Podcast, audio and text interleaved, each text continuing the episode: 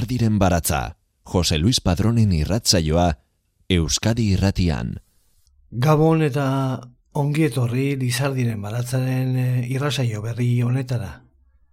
Etzateken ezer gertatuko gaurko saioa egin gabe utzi izan bagenu. Baina astunagoak izan diren lanak egin ditu lurzati honetan, beraz, orain zelatik ez gara ba usartuko liburu honekin. Otsailaren bian, eun urte bete zituen lehen aldiz imprimatu zenetik. Hain justu, bere egileak berrogi urte betetzen zituen egun horretan bertan. Obrarik garrantzitsuenetako bat literaturaren historian. Aditu eta literaturzale askorentzat, hogei garren mendeko nobelarik garrantzitsuena. Zein daba liburu hori, honezkero jakin nahiko duzue? Liburua da Ulises, James Joyce idazlearena. Jorge Luis eh, Borgesek oso maite zuen egile irrandarra eta ari eskaini zion eh, poema bat, joizeri laguntza eskatzen izenburukoa, ala dio Borgesek.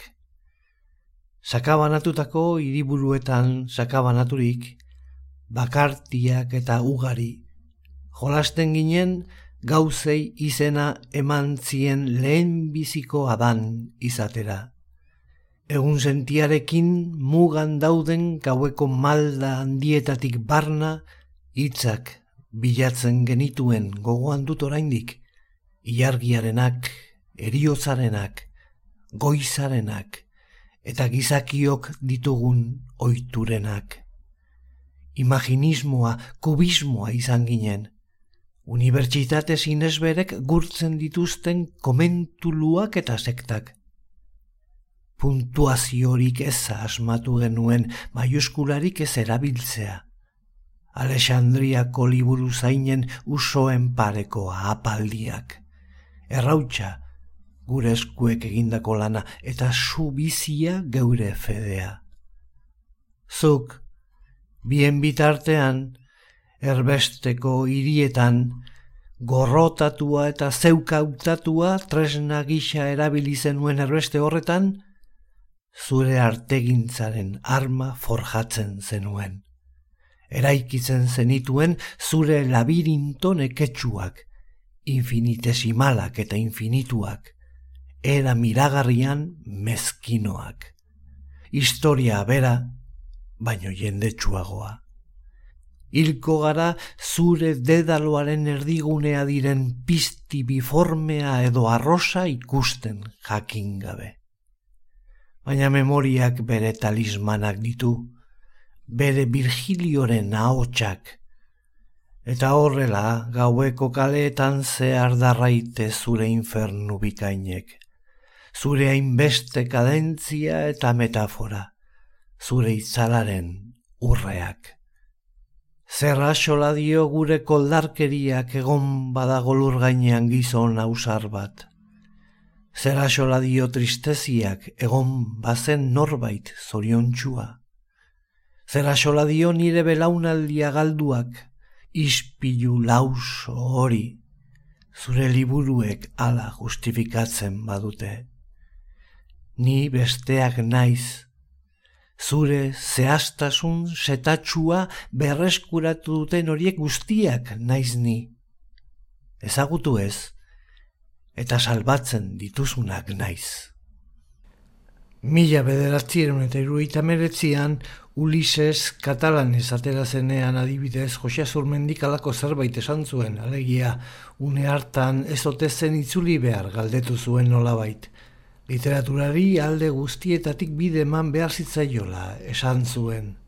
Uzei, terminologia eta lexikografia zentroa egiten eh, ari zen normalizazio lanaren bidean lagundu aldera. Katalanak urratxandi egin zuela adierazi zuen Josia Zurmendik hizkuntzaren normalizazioaren bidean Ulisesi esker.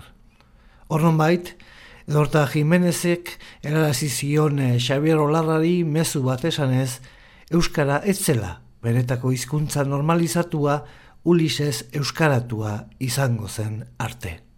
2000 eta sortzi aldera hasi ziren serio Xavier Olarra eta Igel argitaletxeko lagunak gauzak planteatzen, behintzat hori noiz baite egin beharko zela eta horrekin hasi ziren. Baina inorketzuen esaten bati esango diogu edo besteak egin dezake. Aldundiko lanetik erretiro hartu zuenean, Xavier Olarrak pentsatu zuen denbora behintzat izango zuela.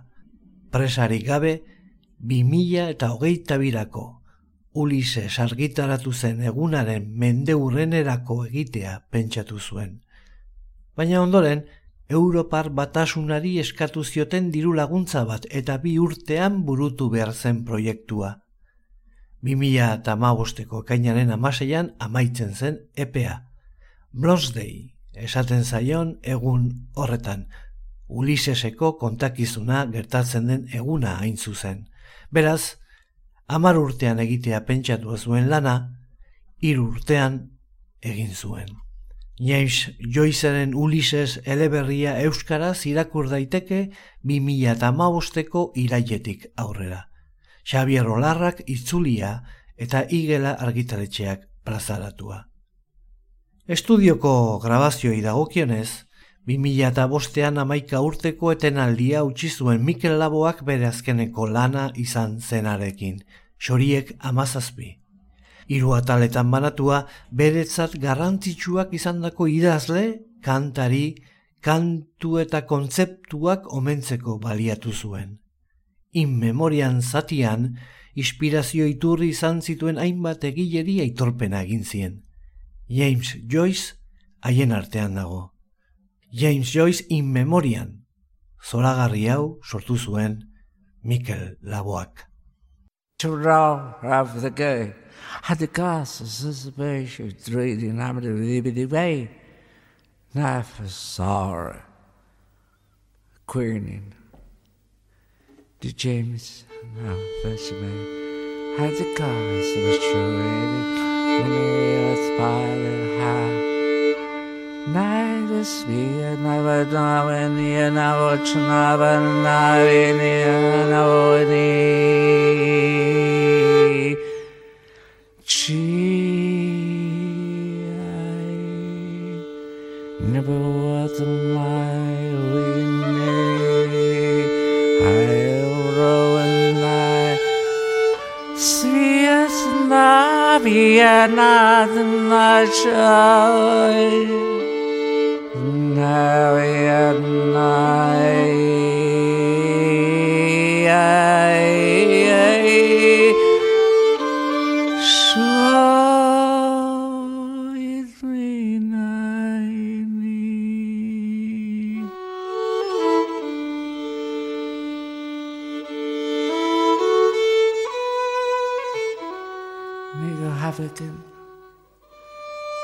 you would loved it the high desire.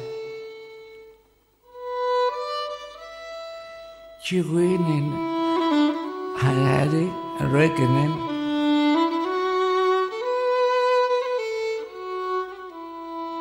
Smiling and truthfulness, fighting fights. She, she and I had this. I, and and I, and and the queried to me, James, write the ground that's what Italy and not found. The wrong sorrow crane, I'm sorry, and she returned to the left fake. Nivea, Nivea, Nivea, I will remind you maybe that night. Signia.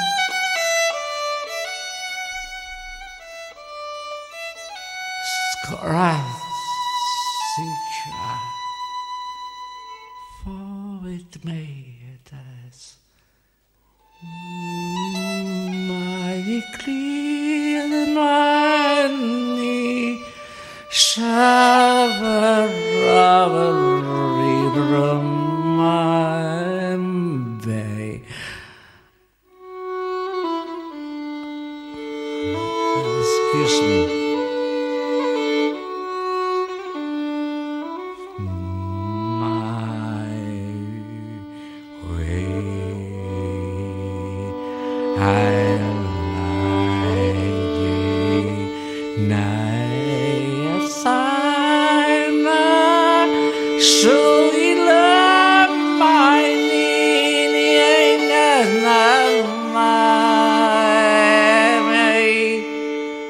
scream.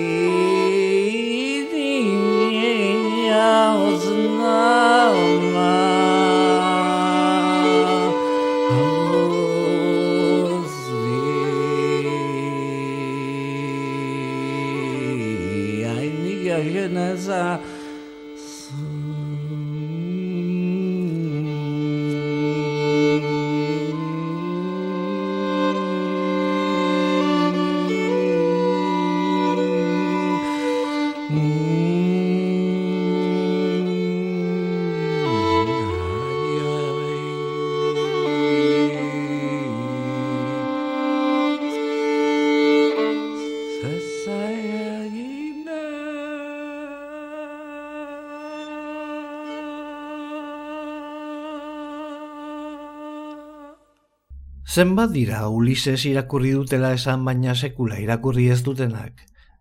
Zenbat dira Ulises irakurtzen hasi eta lehen kapituluen ondotik irakurtzeari utzi diotenak.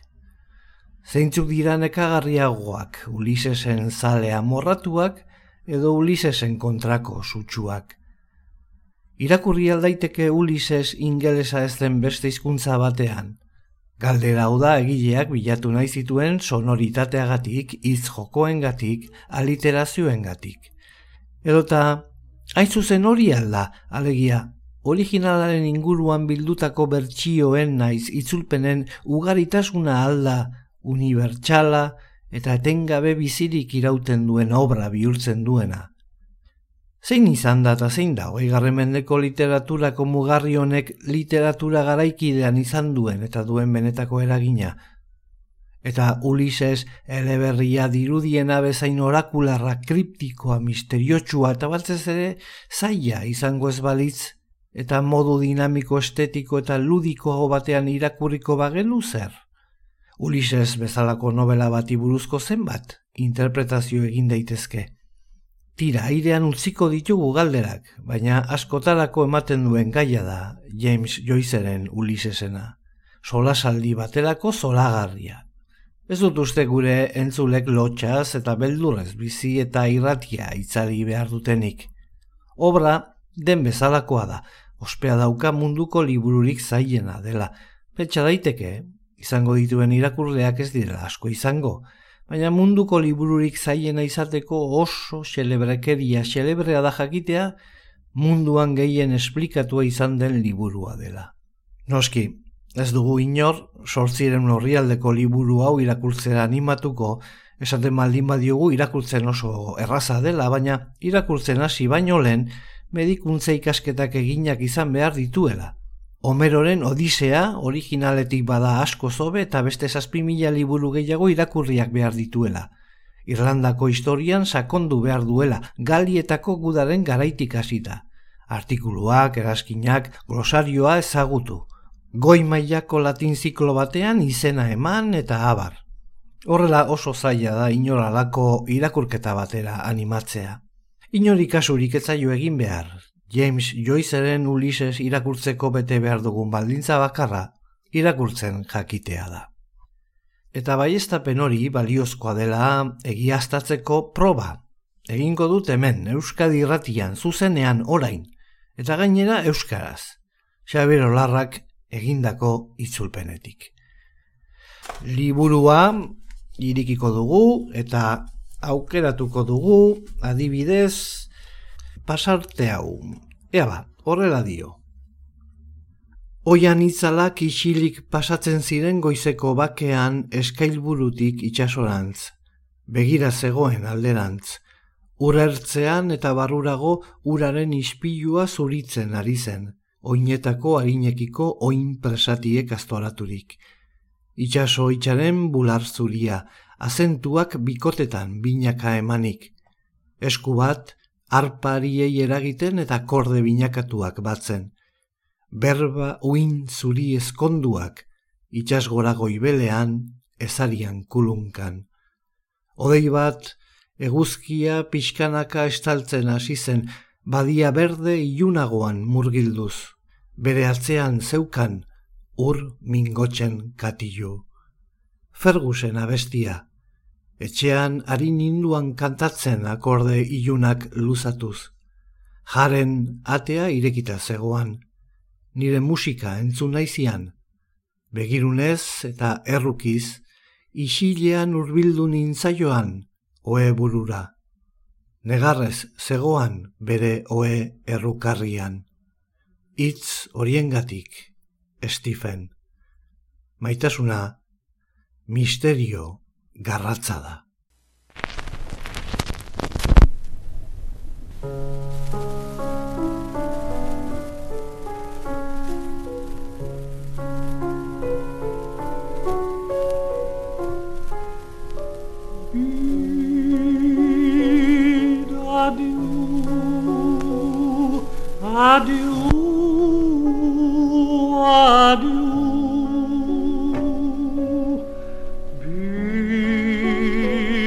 Radyo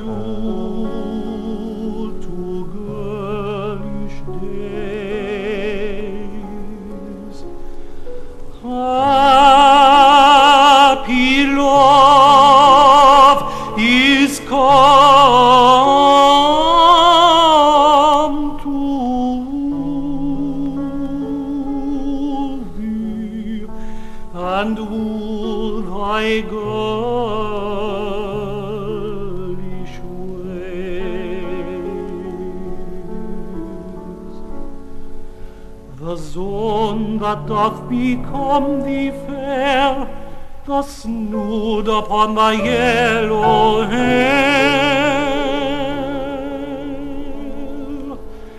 Bid adieu, adieu.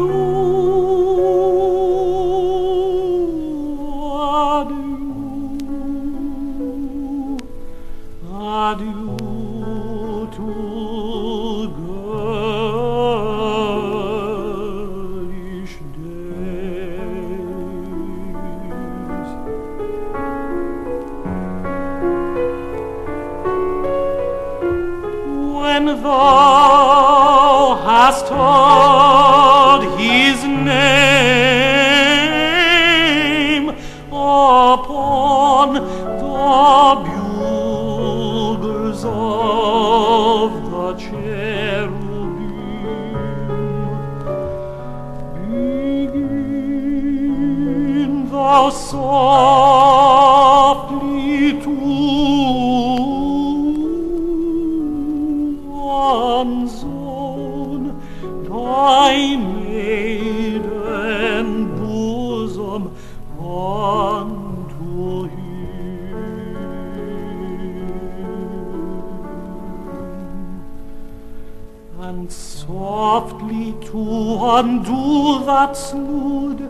That is the sign of maidenhood.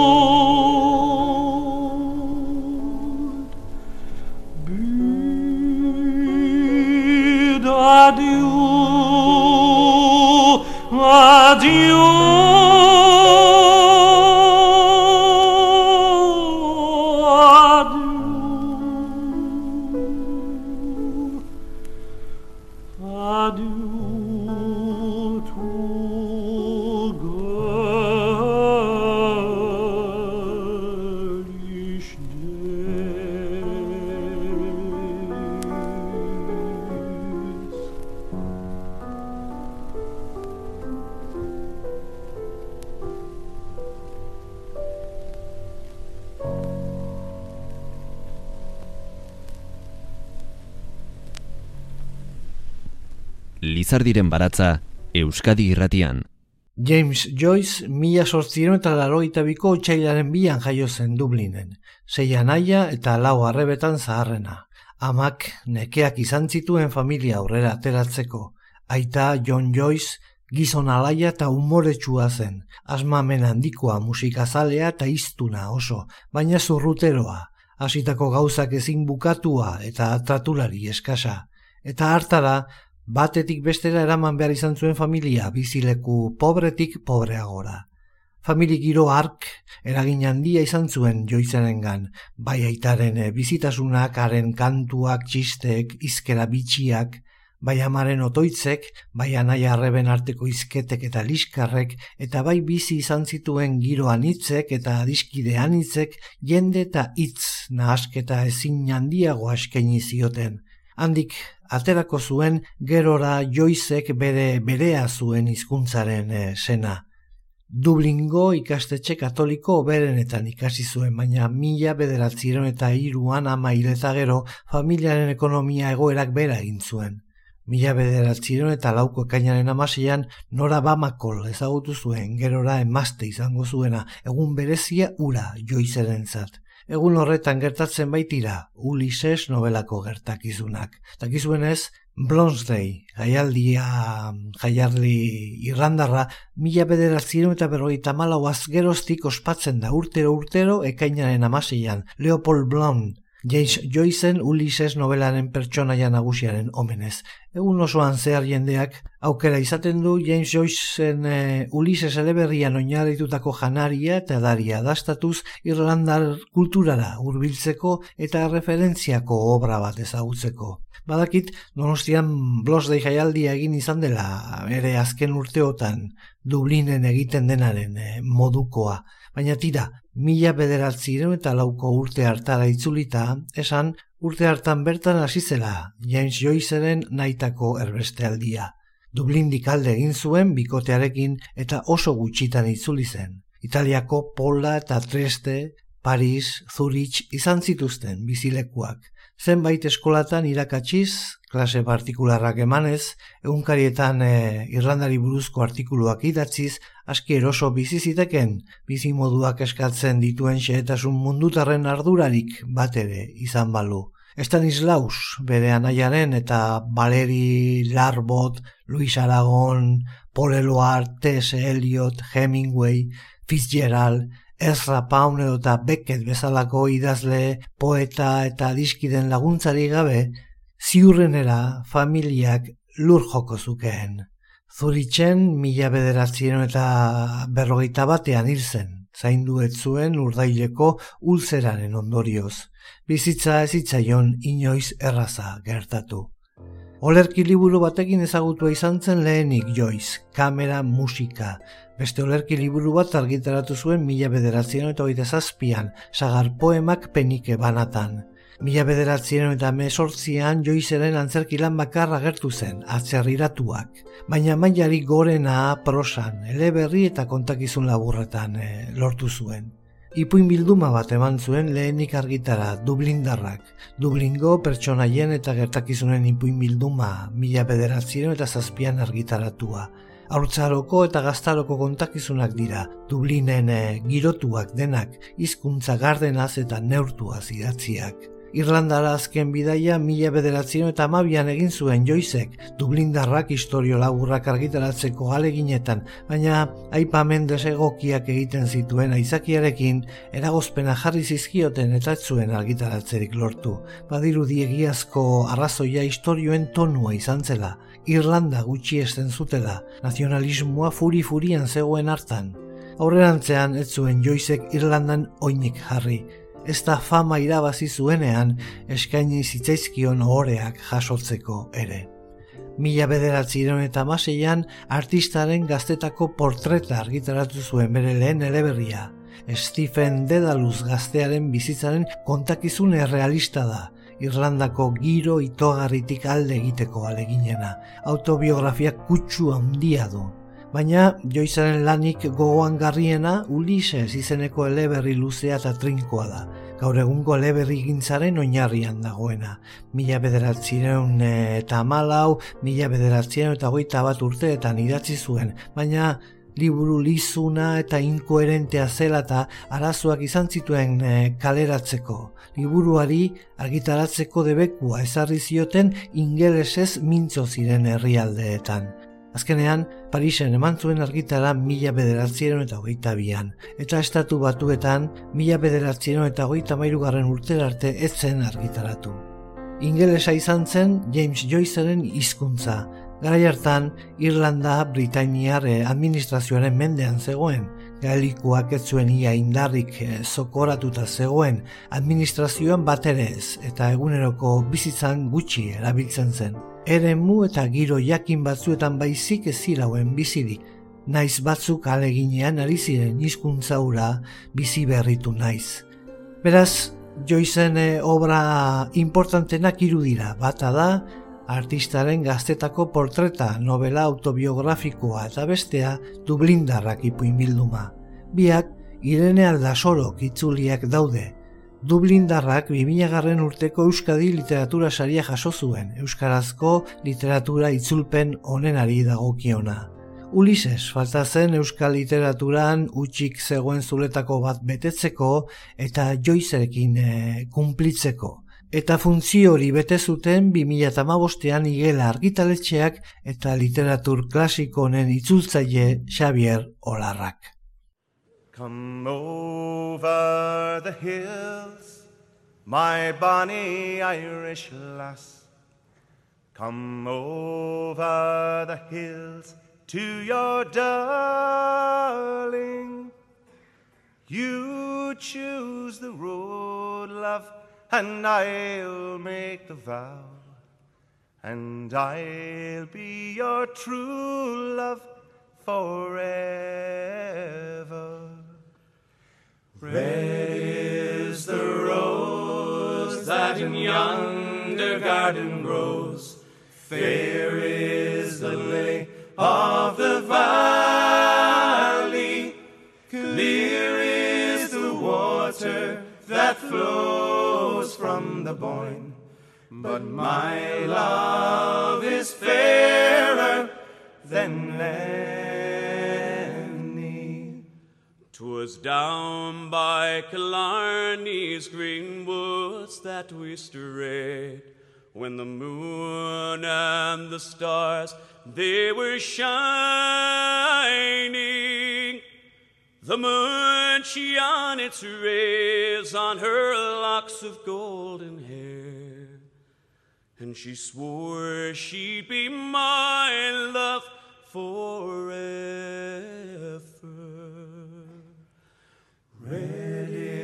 The rose that in yonder garden grows, fair is the lily of the valley, clear is the water that flows from the Boyne.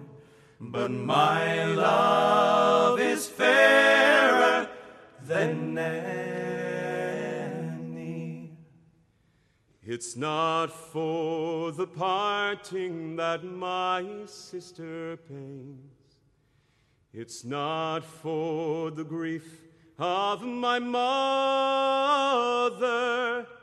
It's all for the loss of my bonny Irish lass. That my heart is breaking forever.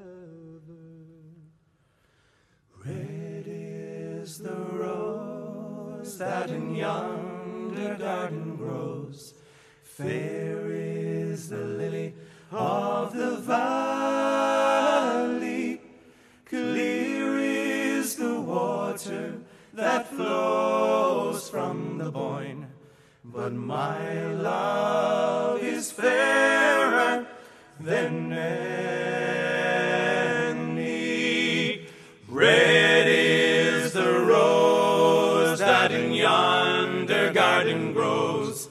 Fair is the lily of the valley. Clear is the water that flows from the Boyne. But my love is fairer than any. Mila esker Lizardiren baratza entzuteagatik. Irratsaio guztiak dituzu entzungai EITB naieran atarian. Nobelaren inguruan pasadizo harrigarri badago. Esan izan da, garberalestik itzuli zuela, baina sinez gaitza dirudi.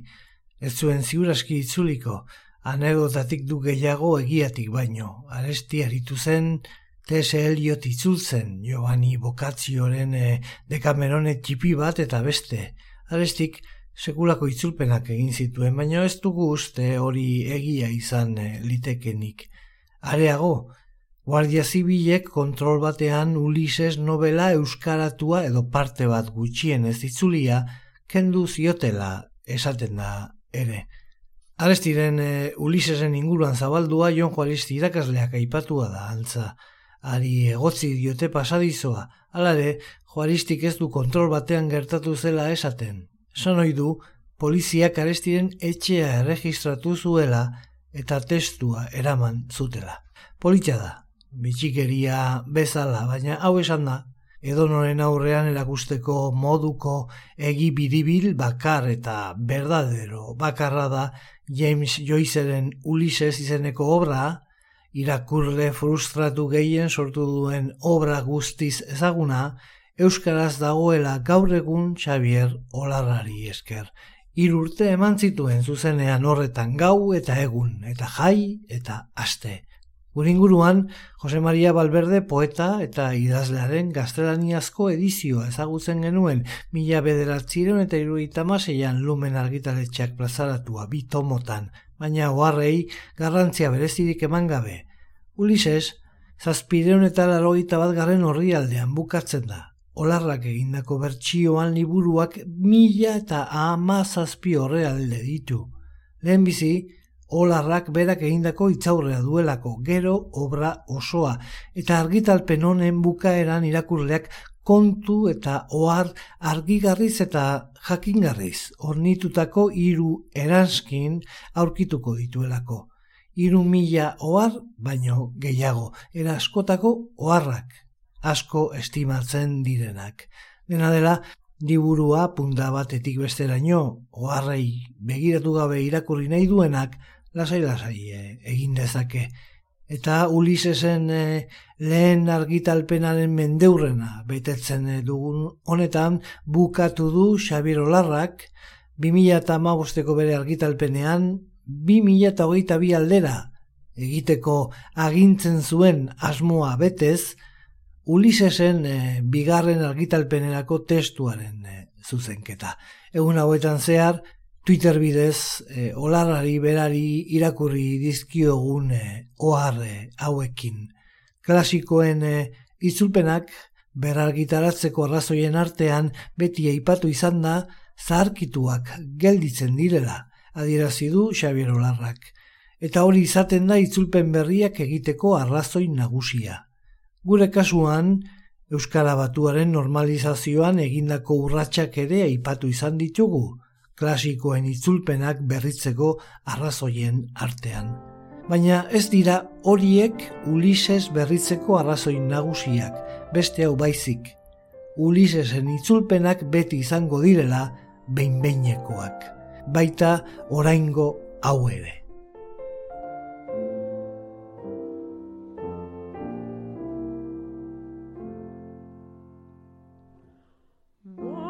in the dead days beyond recall, when on the world the mists began to fall, out of the dreams that rose in happy throng, lo, to our hearts love song an old sweet.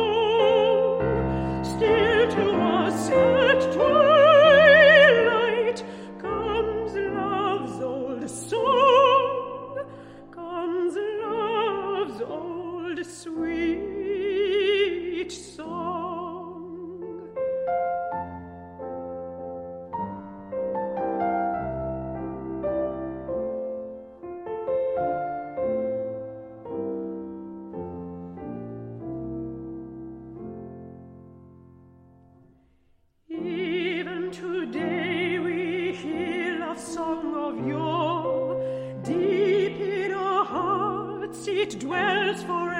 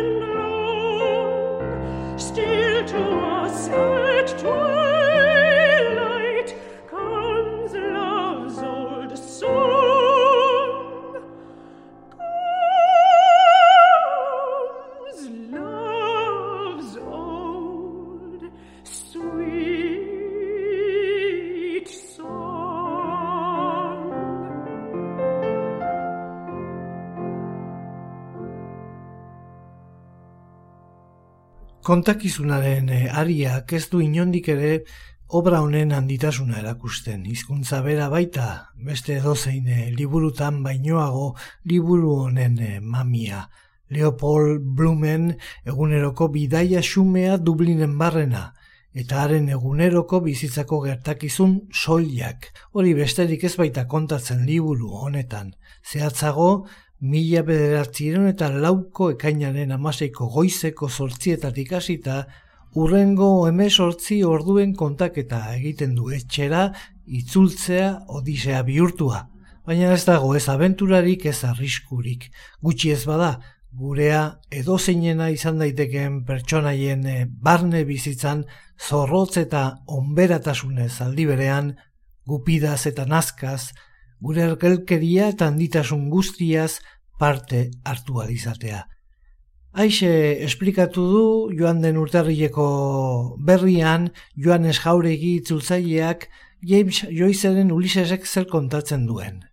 Molly Blumen, senar Leopolda protagonista, Joyceren Ulises Irlandarra. Dublingo kaleetan ara ona dabilena hogeita lau orduko tartean. Haren gorabeerak eta pasadizoak, bai eta pertsonaia ugari ere, Odisearekiko konparazioan agertzen dira. Stephen Dedalus adiskidea esaterako, Odiseako telemakoren antzeko figura bat da, eta Molly Bloom emaztea berriz Penelope izango litzateke. Hiru pertsonaia horien ahots begiradak kateatzen dira eleberri osoan, hirurak ere desberdinak eta ederki definituak. Orotariko ahotsak ez ezik, orotariko kontamoldeak, genero literarioak, hizkuntzaren erregistroak eta aldaerak nahasten eta hibridatzen dira eleberrian, bide esperimental biurri bezain oparo batean. Eguzkiaren abelgorria kapituluan, liburuko amalaugarrenean, joizek hizkuntzaren aldaera historikoen bilakaerari segitzen dio, antzinako ingelesetik hasitako eslan kaletarreraino. Zirtze, kapituloa amabosgarrena, antzeslan baten konbentzio guztiekin idatzia dago. Sirenak, amabigarren kapituloa, musikako fuga edo sonata baten egituran osatu omen zuen joizek, eta literazioz eta hitz jokoz josi, musikaltasuna eta ritmoa lortze aldera.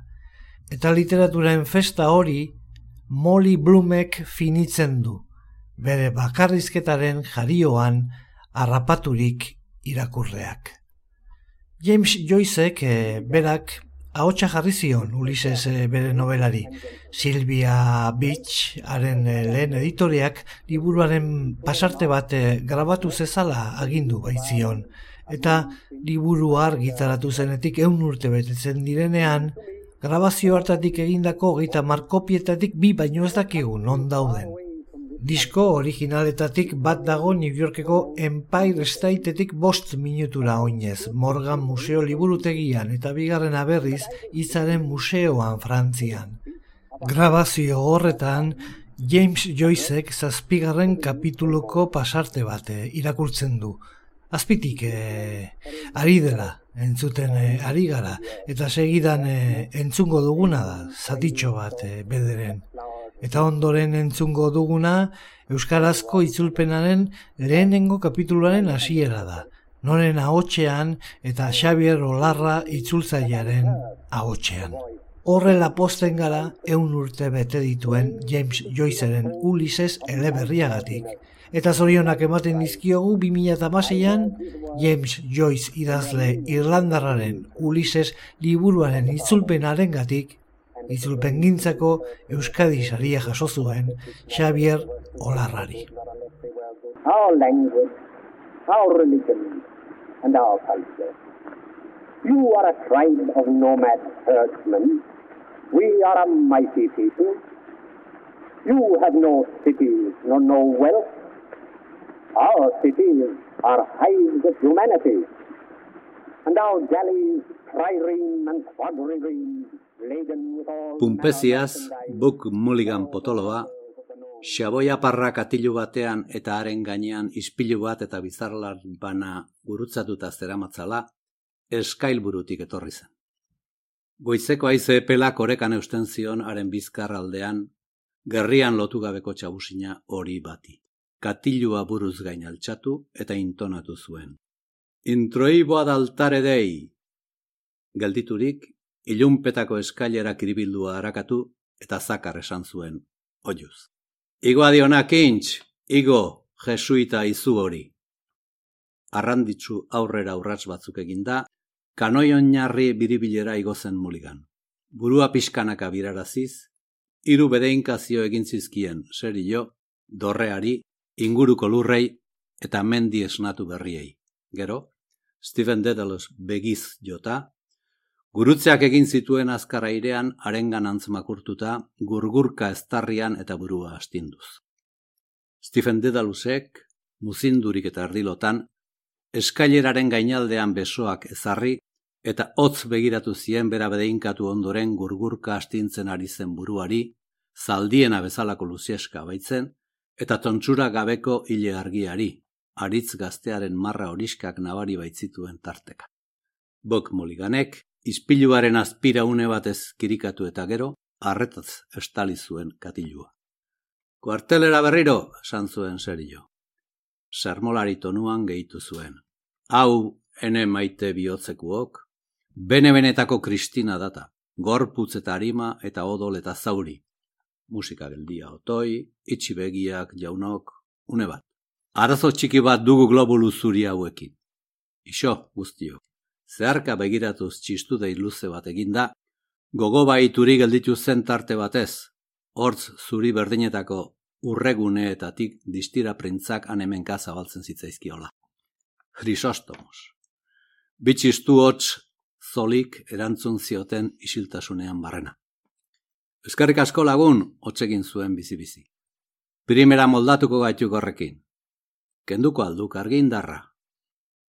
Kanoi oinarritik aldendurik, so zuenari serio begira, zangoen inguruan bildu zituen txabusinaren tolestura lasaiak. Aurpegi itzaltzu potoloak eta kokots obal zakarrak, apezpikuren bata ekartzen zuen gogora. Erdiaroko arte bultzagileren bat. Irribarre atsegina agertu zitzaion bat batean Espainetan, isil gordeka. Barregarria du gero, esan zuen alai. Ire deitura absurdu hori, norena eta gure greziar batena. Behatzaz txantxetan apuntatuta, parapetora hurbildu zen, bere kolkorako barreka. Stephen Dedalusek gorantz jarraitu zuen, ibilera pisuz erdibideraino. Muligani lagundu eta kanoi oinarrian eserita gelditu zen, ark brotxa katiluan sartu eta masailetan eta kokospean xaboia nola ematen zuen begira.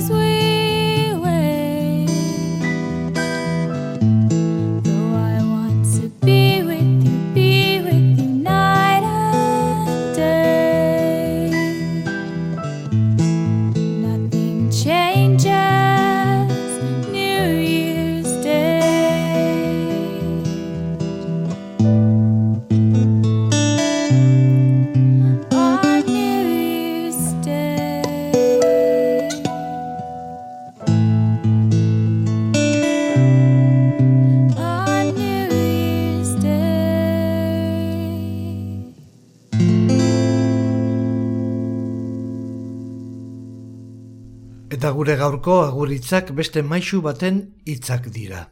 Angel lertxundirenak hain zuzen. Maisu lan eh, honen eh, euskarazko itzulpenaren inguruan. Horrela adierazi zuen Angel lertxundik berrian idatzi zuen zutabean. Maisu lantzat daukate guztiek, baina zu arrimatu zinenean, urte asko pasatu da, joizeren Ulises hartu zenuenetik, obrak etzizun zipitzik eragin. Destainaz jardun zenuen, esango dutena, baina inbesteko hotxak hotz utzi nau, esan zenuen. Nortasuntxu, sentitzen zinen hainbeste jenderi hain ona iruditakoak zu etzintuela bat ere kitzikatu. Baina obra bat, benetako obra bat, hor dago beti, zain, ez du presarik, irauteko kemena du, iraun egiten du. Urteak pasatu dira, obrara hurbildu zara berriro, olarrak euskarara ekarritako bertsioak kitzikatuta oraingoan. Liburua zabaldu duzu, horri pasa hasi zara, eta orain urte batzuk gertatu etzena gertatu zaizu. Arrapatu egin zaitu, zintzurretik helduta zauzka, aspaldiko irakurketa hartan ikusi ez zenizkionak borborka dabilzkizu, barrenean. Destainaz begiratu zenion obra uratxe bera da, ez da aldatu. Maizu lanaren ispilua, oso gordin ari zaizu adierazten, zuzarela aldatu dena. Mi esker zuen eh, arretagatik eta datorren asterarte agur.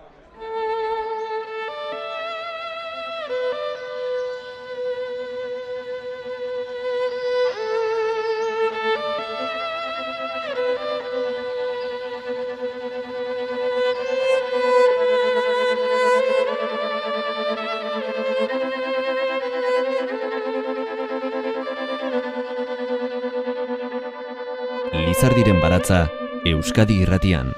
Jose Luis Padrón.